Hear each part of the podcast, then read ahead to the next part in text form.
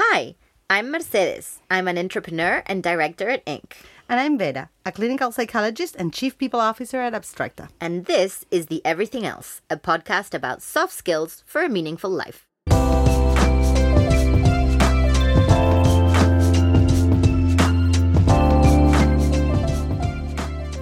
Today's episode is sponsored by Inc. English Services. Check out their website at inc.com.uy.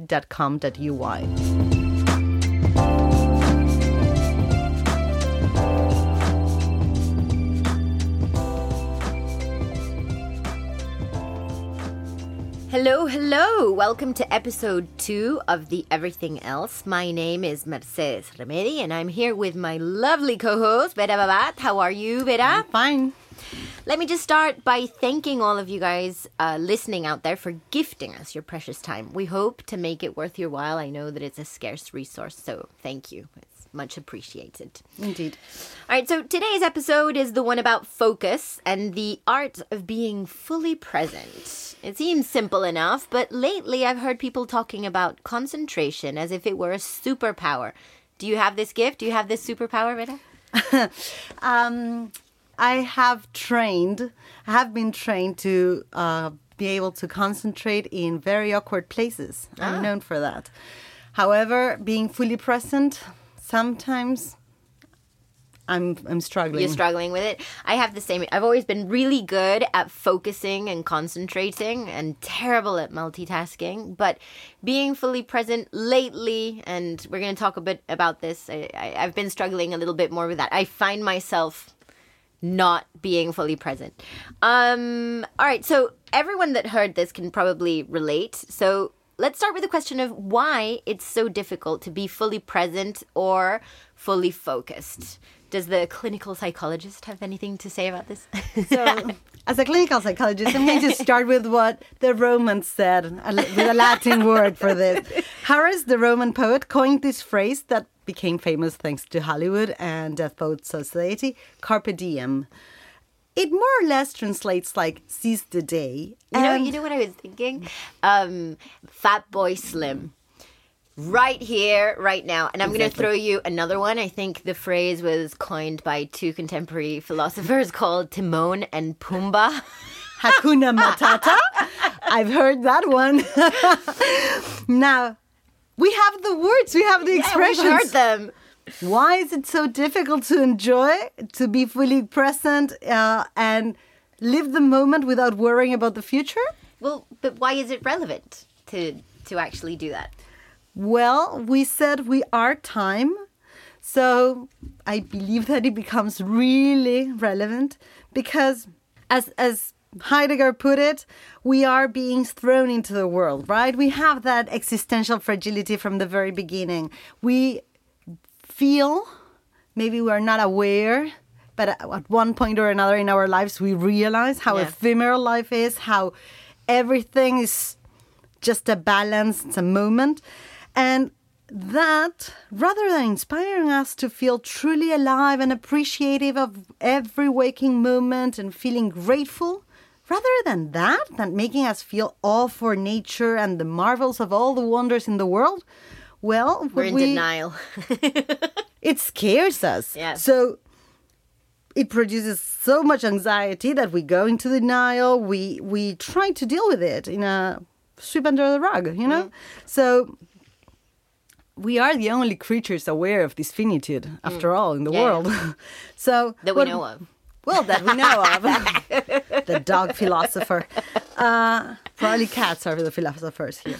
Um, but we are doing different things just to go away from there. So some people dwell more on the past than others. Others overthink about it a lot or just plan.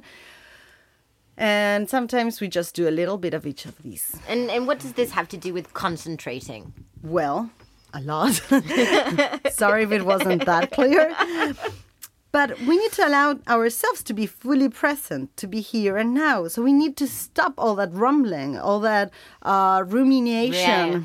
We need to cultivate this ability. And for that, we need to create the conditions for this to happen. Because if we don't put things at a pause, if we're always being demanded from the outside world where we cannot tolerate it in the state. Yeah. You know, we say, okay, I'm going to be alone with myself. Ah! exactly. exactly. So I, I feel that we can all probably relate to this, right? Finding that balance or those moments where you're 100% immersed in something, when time flows differently, when you feel this uh, engaged, you know, this. But like carpe diem, it's it's easier said than done. And we have the intention of, of being focused, but I feel that our brains have been sort of hijacked, not only by this anxiety that you mentioned and the rumination. This is an interesting concept. I didn't really know what it was, but when somebody explained it to me, I thought, of course, I do that all the time. It's like that circular obsession, like in a loop about thing about your worries, not obsessing about your worries generally- without really finding uh, or a, a decision that you have to make or something. It's like they're always in your brain, like what And cows obsess- do, yeah. And obsessing with your own perspective. yeah. Without really getting out of that loop of frustration. So those are things that have, that have hijacked our brains, but our focus has also been hijacked by other things, and among them, devices. Right? Before we go there, I just want to highlight something. You said hijacked, and this for me is distressing. This is not a good state for our well being. We are being hijacked. I know I am. Yeah. But we're enduring it. This is not where we're going to find the best in us, the most human aspect of us. Yeah. And so we're physically present, but we're absent mentally. And I, I know everyone can relate to this at some point, right? It happens at home when you're doing, you know, you're talking to someone, but, you know, an eye sort of goes to your phone and you're answering a message and you're in like three conversations at the same time. But it also happens at work, right? Like I'm there, but the connection is not always possible. And this is not just impression an impression. Um, as far back as 2010, it feels like yesterday, but it's actually quite a while ago. Um, Harvard psychologists Matthew Killingsworth and Daniel Gilbert found that people spend, listen to this, almost 47% of their waking hours thinking about something other than what they're currently doing. 47%. It's staggering, isn't it? I think it's I, I, you know, I 47, hear but it happened, but I didn't think it was that much. Um, do you? So this was in 2010. Do you think that things have changed with devices, and is, is it possible that we're worse, even worse off now than in 2010? I don't like being the pessimist here, but I think it is because with technology, what we are in, has been increasing is this feeling that telecommunications are not a limit, um, and so we can be everywhere all the time. Mm. Distance is not a limit mm. anymore. Mm. It is, but it's not regarded as one. And and time isn't also right. Like when I was a kid, I lived abroad, and it was like you you sent a letter, and then like it took months to get back. Like when you got the news, it was old, and now like there's a sense of immediacy, right? Like Well. the the adoption of mobile technology plan- technology has been a tool and the basis for this culture of immediacy that we're living in. Yeah, and uh, it hasn't helped us, no, in this business of being focused. It has or- helped or us in other way, Yeah, in other yeah, yeah. things, but not in this one. So at, at this moment, in this culture of immediacy that we said, uh, people sort of expect instant and always on. I like that concept of always on uh, interactions, right? And this happens at work and in interactions with companies where you expect things to be resolved immediately, and but also that puts a lot of stress on the other a hand. lot, yeah, it puts a lot of stress. Uh, um, but also, this happens in your personal life, right? There's a sense of urgency of everything is now, and like you said, it's instead of being And of right here- betrayal if you don't accomplish. Yes,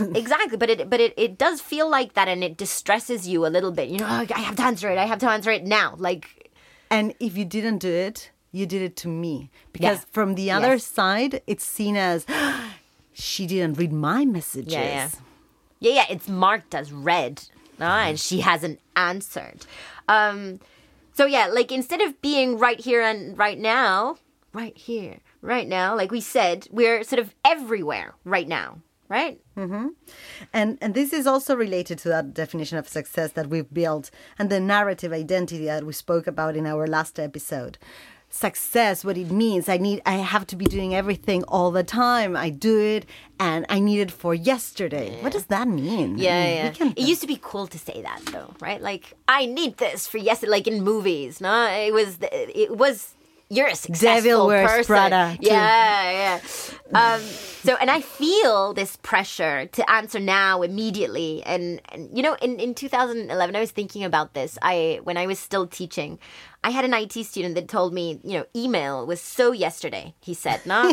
uh, because there was a shift in communication and everything had to be much more instant. And I remember I was listening to him and I thought, what? That's insane, right? Like email is, you know, it's instant.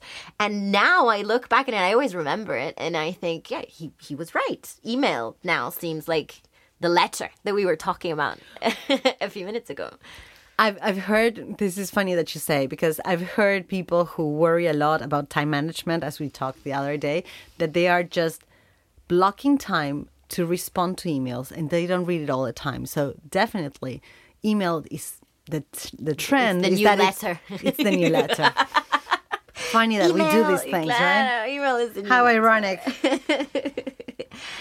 So yeah, but it seems like it's going to continue like this, hmm. right? Work is changing, and people are worried about a major shift towards artificial intelligence. That this is not robots taking over, no, the this what like an apocalyptic hmm. view of what's happening. And robots don't get tired, and they don't take breaks, and they can perform multiple tasks at the same time.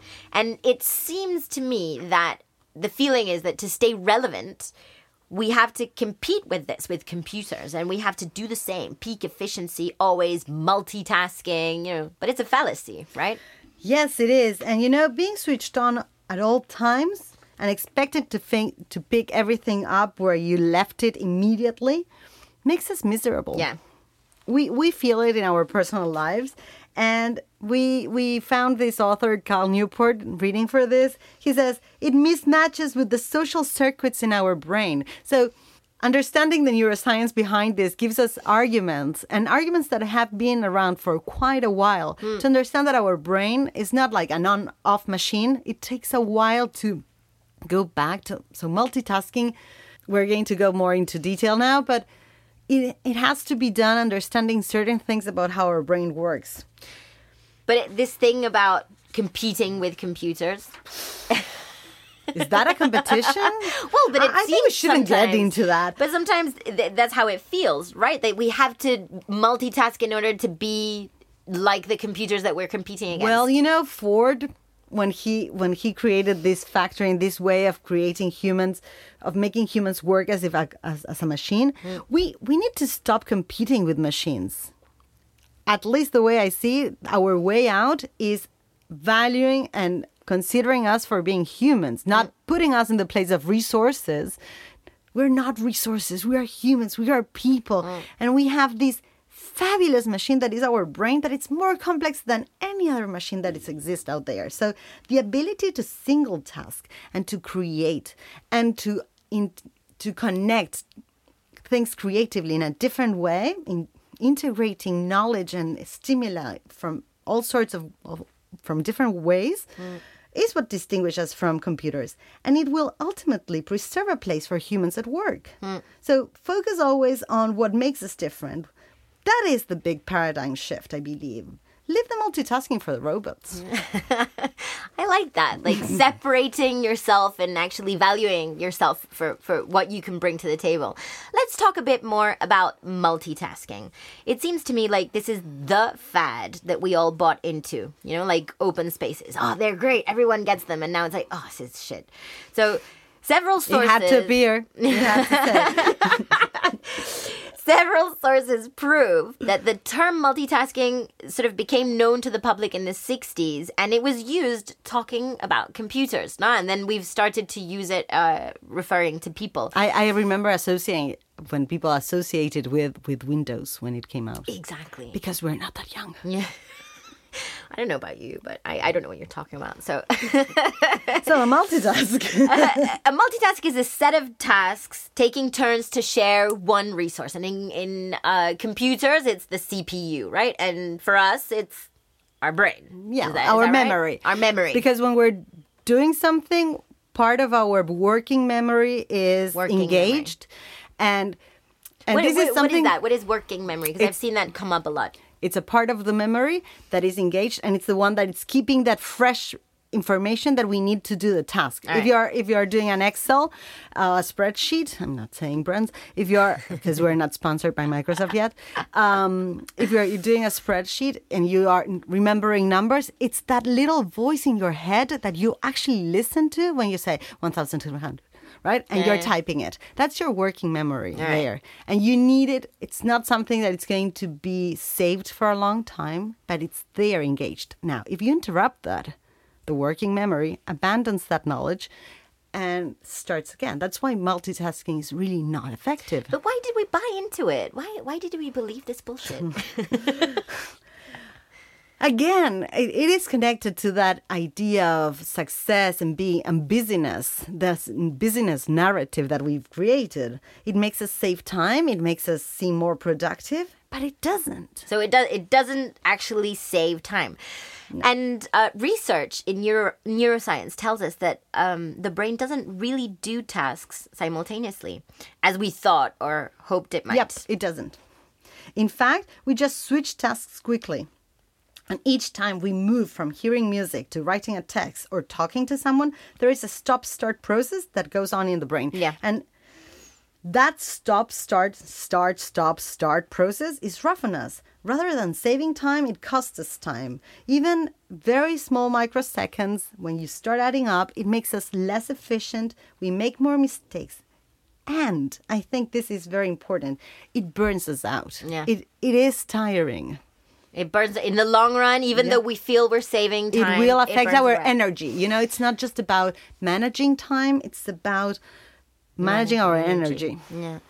Now, I I'm guessing because at the beginning when when when I heard this, I I was the same. I'm guessing that people are at home or wherever you guys are are listening to this and shaking their heads and saying, "Nah, that's that's not true. This isn't right. I do it really well. You know, multitasking Yeah. saves me time. I'm a great multitasker. I'm a great multitasker. I've heard that in job interviews. I'm a great multitasker. All right, so there's this experiment that is uh, used to actually prove this point, and uh, it, okay, to do it, you're gonna need a piece of paper, a pen, and a timer. I'm gonna walk you through it. If you don't have time to do it now because you don't have a pen or a paper, try and do it at home so that you can you can prove it. Takes just I think just doing it in your brain, yeah, you you'll- know you you know it's gonna be right. So the first thing um, that you have to do is you have to draw two horizontal lines on a piece of paper, and you have to time yourself as you carry out the two tasks that follow. On the first line that you drew, you have to write multitasking rocks. And on the second task, on the second line, sorry, that you, you have to write out the numbers 1 to 18 sequentially, right? 1, 2, 3, 4, 5 until 18. How long did it take you to do those tasks? Well, usually it takes around 20 seconds, right? Now, let's multitask.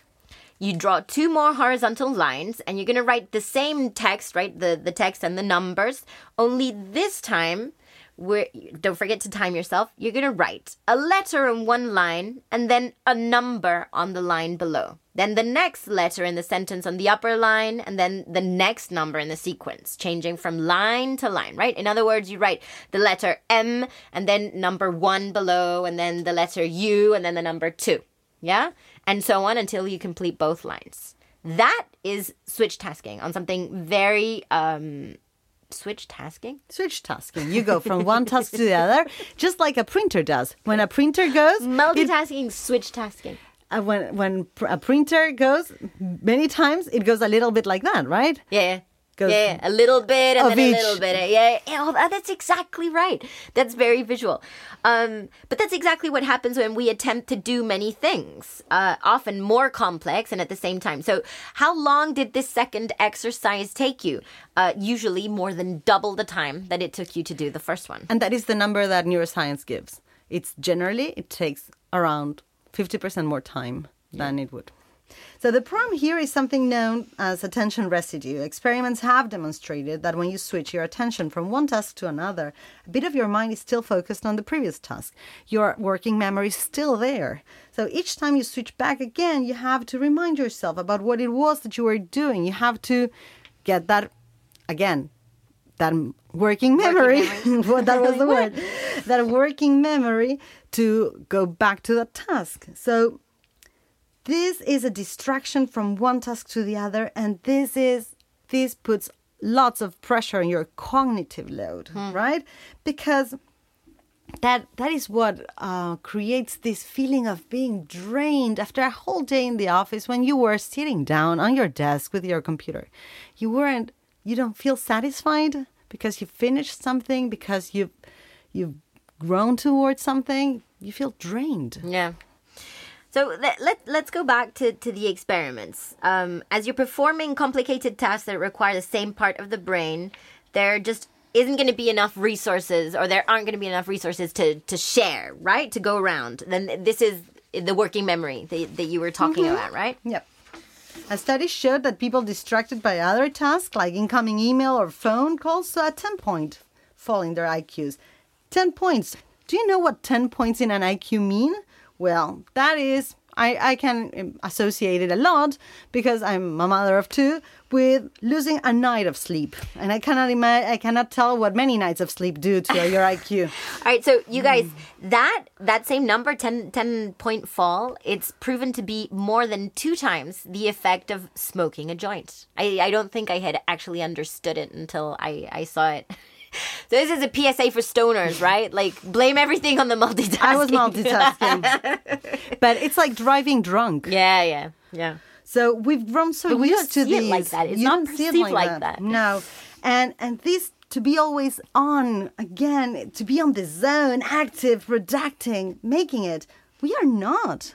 We are going against all of our creative potential, human potential, as we were saying. And Yeah. I I want to highlight this because. For us, it was preparing this was mind blowing, right? Yeah, yeah, yeah. Well, you know, in one study, uh, Professor Gloria Mark found that in general, workers average only, listen to this, three minutes on any given task before switching to another one. Three minutes, and about two minutes using any digital tool before switching to another because one. we're hijacked. We are constant. We are we're addicted to Yeah, this. yeah, yeah. Now there are things that we can multitask. Okay. Mm-hmm. These are like chores. If there is something that you're doing mechanically, like running or cooking, for example, you can run and listening to your favorite music. You can cook and listening to this, This podcast. you can wash the dishes and talk on the phone. Those things you can do because you're using it. like using in different autopilot mode in, yeah, in, in, in a it's sense. not. It's not. I'm. I'm not mindfully cooking. It's Yeah. not for trying a new recipe. It's for something that you know. Yeah. You've, you've mastered. Yeah. Yes. But what is hurting us is that thing that Cal Newport uh, calls his hyperactive hive mind. People's brains are loaded and worked without any pause. And this brings, as we were saying, this feeling of draining and less productivity. So these two things can be seen that they go hand in hand being Yeah. more productive and feeling better. Yeah, yeah, yeah. So all this multitasking is making it difficult for us to do deep work, right? Like I like this distinction. I, I hadn't heard of it before between deep work and shallow work. And this guy Newport explains it perfectly, right? He says shallow work is what prevents you from being fired. And deep work is what gets you promoted, right? the, the, the, the intense, focused work. I, Exactly. And where you feel that you're making a difference. Yeah. But deep work is hard. And we we are not it's not that we're I think that we are wired for it, but it's not that we need we need to change certain things to make it happen. yeah. Because it requires focus, concentration, and this achieving this state of what many people already have heard as the state of flow. So th- let's talk a little bit about that flow, this being in the zone that we that, that we've heard of before. Exactly. That sweet spot. Yeah. Um, Csikszentmihalyi, he he's the author of this book that was written in 1990. So these ideas are new, but they've been Yeah, around for a while, Yeah. right? So he claims that the best moments in our lives are not the passive, receptive, relaxing times. And this is something that many authors uh, go in the same direction. They these authors they propose that the best moments usually occur in a person's body and mind are stretched to their limits in a voluntary effort to accomplish something difficult and worthwhile. That- that's a like a- trekking. yeah, yeah. You know, go back to your memories. What were those moments that it was hard, but then was a reward. Yeah, it was meaningful. So this is like a more poetic way of saying that they're not meh moments. or that the meh moments are not that worth living. But what is flow? Um, think of it when when you're doing a task or an activity and you're like hyper focused and and fully engaged, right? And this guy, Csikszentmihalyi, Yeah. if you guys look him up, like it's impossible. It has like all the letters of the al- alphabet. It, did- but he describes the characteristics of flow as all right, complete concentration on, a task. Yeah, complete concentration. Complete. Having clarity of goals and reward in mind. And, and and here for me it's important because complete concentration means making the setup for that to happen. Mm-hmm. The other thing, clarity of goals, you know, what you're going to achieve or what you should achieve in that time, make it achievable. Yeah. Don't set change the world. 20 minutes, you're not going to do it. But rewards in mind doesn't mean give yourself a chocolate. We are not Pavlov dogs. Please don't do that. Rewards can be about feeling proud of what happened. Yeah, the, the experience in itself has The outcome, enjoying it. rewarding. enjoying the experience. Yeah, yeah. And when when you're flowing or when you're in in this zone, there is like a transformation of time, right? The time I goes by like really quickly, or Time sometimes you feel flies. it, yeah. Oh, time flew. Yeah. Is it done already? Yeah, yeah. Is it time already? I need to go and pick up the kids. Yeah. and and there is like an effortlessness and ease this flow that we're talking Mm-hmm. about like it's not something that that you're like struggling with it's like it it it flows Close. yeah, the other day uh, in our previous episode, we were talking about how relative time feels. Yeah. Well, that's an example. This is. Oh, this is the explanation of why Yeah. it does. and there's a, a balance between challenge and skills and this is the the important thing or the key thing here is that to to achieve this state of flow it's not something that is really easy and it's not something that is super difficult Exactly. right? You need to balance that so that you make it achievable yet challenging. Yeah. And um, like your actions and awareness are merged, you sort of lose this uh, self-conscious rumination. No, you you're self transcendence, Viktor Frankl used to say, right? Going, we, we were talking about rumination as this thing that where you're always thinking about your own perspective, from your own perspective. get your head out of your ass. Put Stop being so self centered. exactly. All right, and there is a feeling of control over the task. That's Exactly. what that's what they say. All right. So, uh, just as a summary, it, you're completely concentrated on the task, you have clarity of goals and rewards in mind, there is a transformation of time, the experience is intrinsically rewarding, the, there is effortlessness and ease, there's flow. There is a balance between challenge and skills, that sweet spot, they say. The actions and awareness are merged, losing your self con- your self consciousness in rumination, and there is a feeling of control over the task. Mm-hmm. That is a that sounds like a balance. But this guy, Csikszentmihalyi, the author of Flow, he considers the flow state an experience of true happiness and one that requires gold and intrinsic rewards, right? And I, when when I read this, I sort of imagine someone in a state of trance. You know, is is this a little over romantic? What is flow? Is it only creative, life changing work? What does it mean when it's not my hobby or my passion? I can imagine this in a musician or surfing a wave, or but how do we bring this to our daily lives? I, I imagine quite the opposite. I imagine myself knitting. I'm sorry, I sometimes sound like an 80 year, 80 year old woman. Yeah. because it's that meditative work, you know? Something where your rumination stops, that puts an end to that. And you're being involved, you're engaged. It's like, st- I remember studying for an exam. Um, it's when you're working and you're listening to that internal dialogue. You actually hear your brain think. The, the internal dialogue that doesn't say "you suck, you suck," right? no, no. A constructive. No, no. The internal dialogue, that's your working memory. Yeah. And it's being, it's Yeah, concentrated. to it. Yeah. yeah, yeah. It's not being hijacked, right? All right. So, um, And actually, you know what? It bothers when it's hijacked. When some, when somebody interrupts you, and this is uh, one of the cases against the open uh, open plan office, is when people you're in this state of flow and somebody comes in to say hi. It's like, oh, I was with something on the tip of my tongue. I was thinking. I was. You weren't seeing it, but I was having a conversation Yeah, because yeah. I was working. And it takes like uh, what is it like 20 minutes. Yeah, Twenty minutes to actually get back into that focus. And sometimes it's like that moment. Yeah, That, and it never comes she, back. That you don't, you don't Yeah, get back. It never comes back. All right, so these things that we've talked about today, why would these things be important for employees? Remember, we said that I, I, I wanted to try and answer these two questions, right? Like, why would all of this be important for employees? Well, when you're working in a place where you can devote time to having this type of activities and put your put yourself to work on things that are meaningful with time to concentrate on that, this reduces anxiety because we are doing what we need to do in order to get those objectives done. And that gives us a self a sense of purpose and that connects us to our um, self-esteem as a worker because I did something that is meaningful to others that helped me get promoted also. In- Yeah. but those things that make a difference, right? Yeah.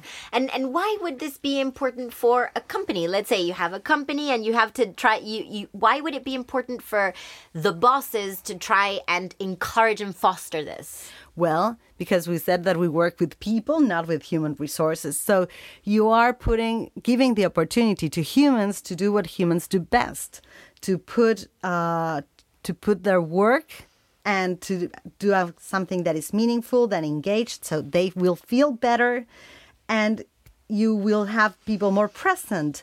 And these people are going to be more likely to be creative. So when new problems or new situations arise, they're going to creatively come up with new solutions. With new solutions.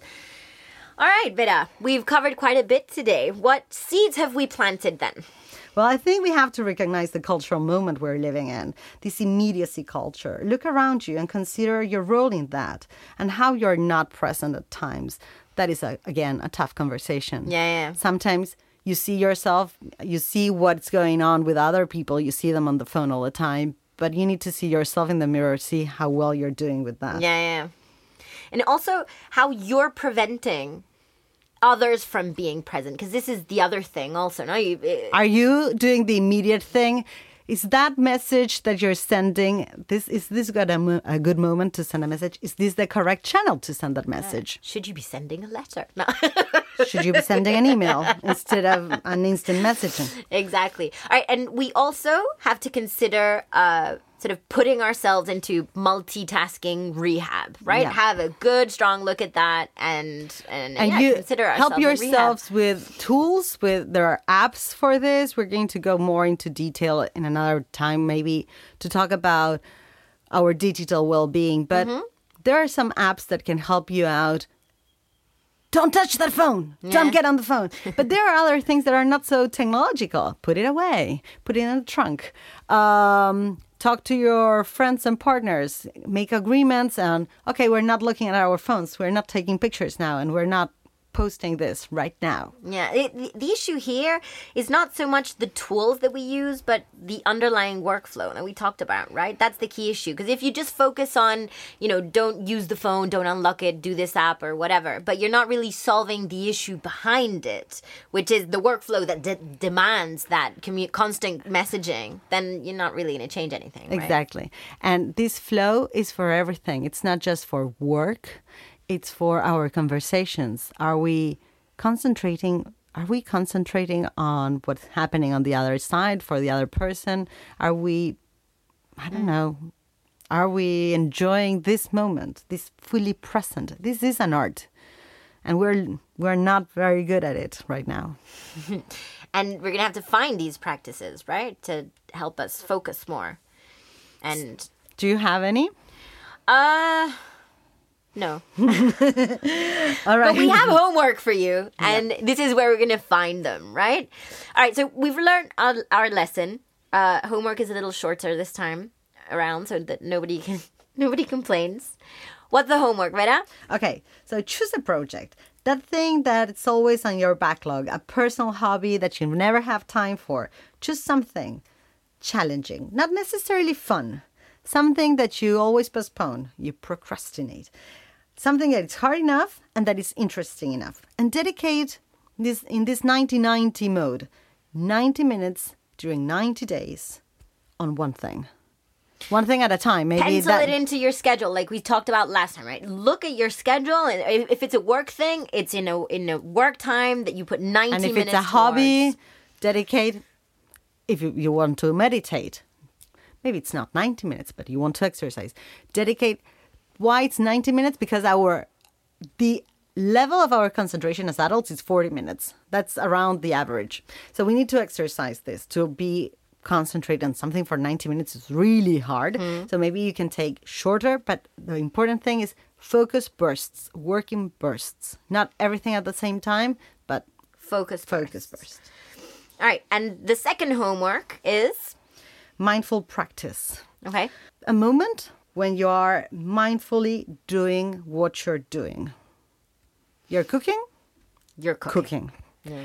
You're working on this task that it's difficult, work on it. Don't do many things at the same time. Yeah. Basically, homework this time is putting all these things into practice and see how it goes. If it works, well, maybe it's a sign that we should keep doing more of this. Mm-hmm.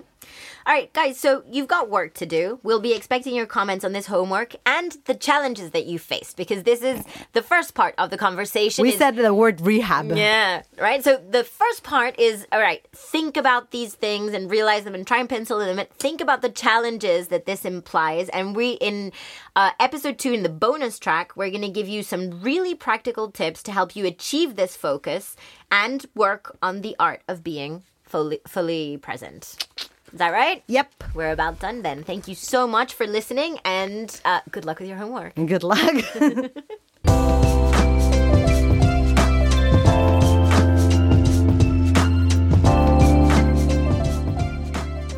Are you following us on social media? Join our community. This is an ongoing conversation. We are the Everything Else podcast on Instagram and Twitter.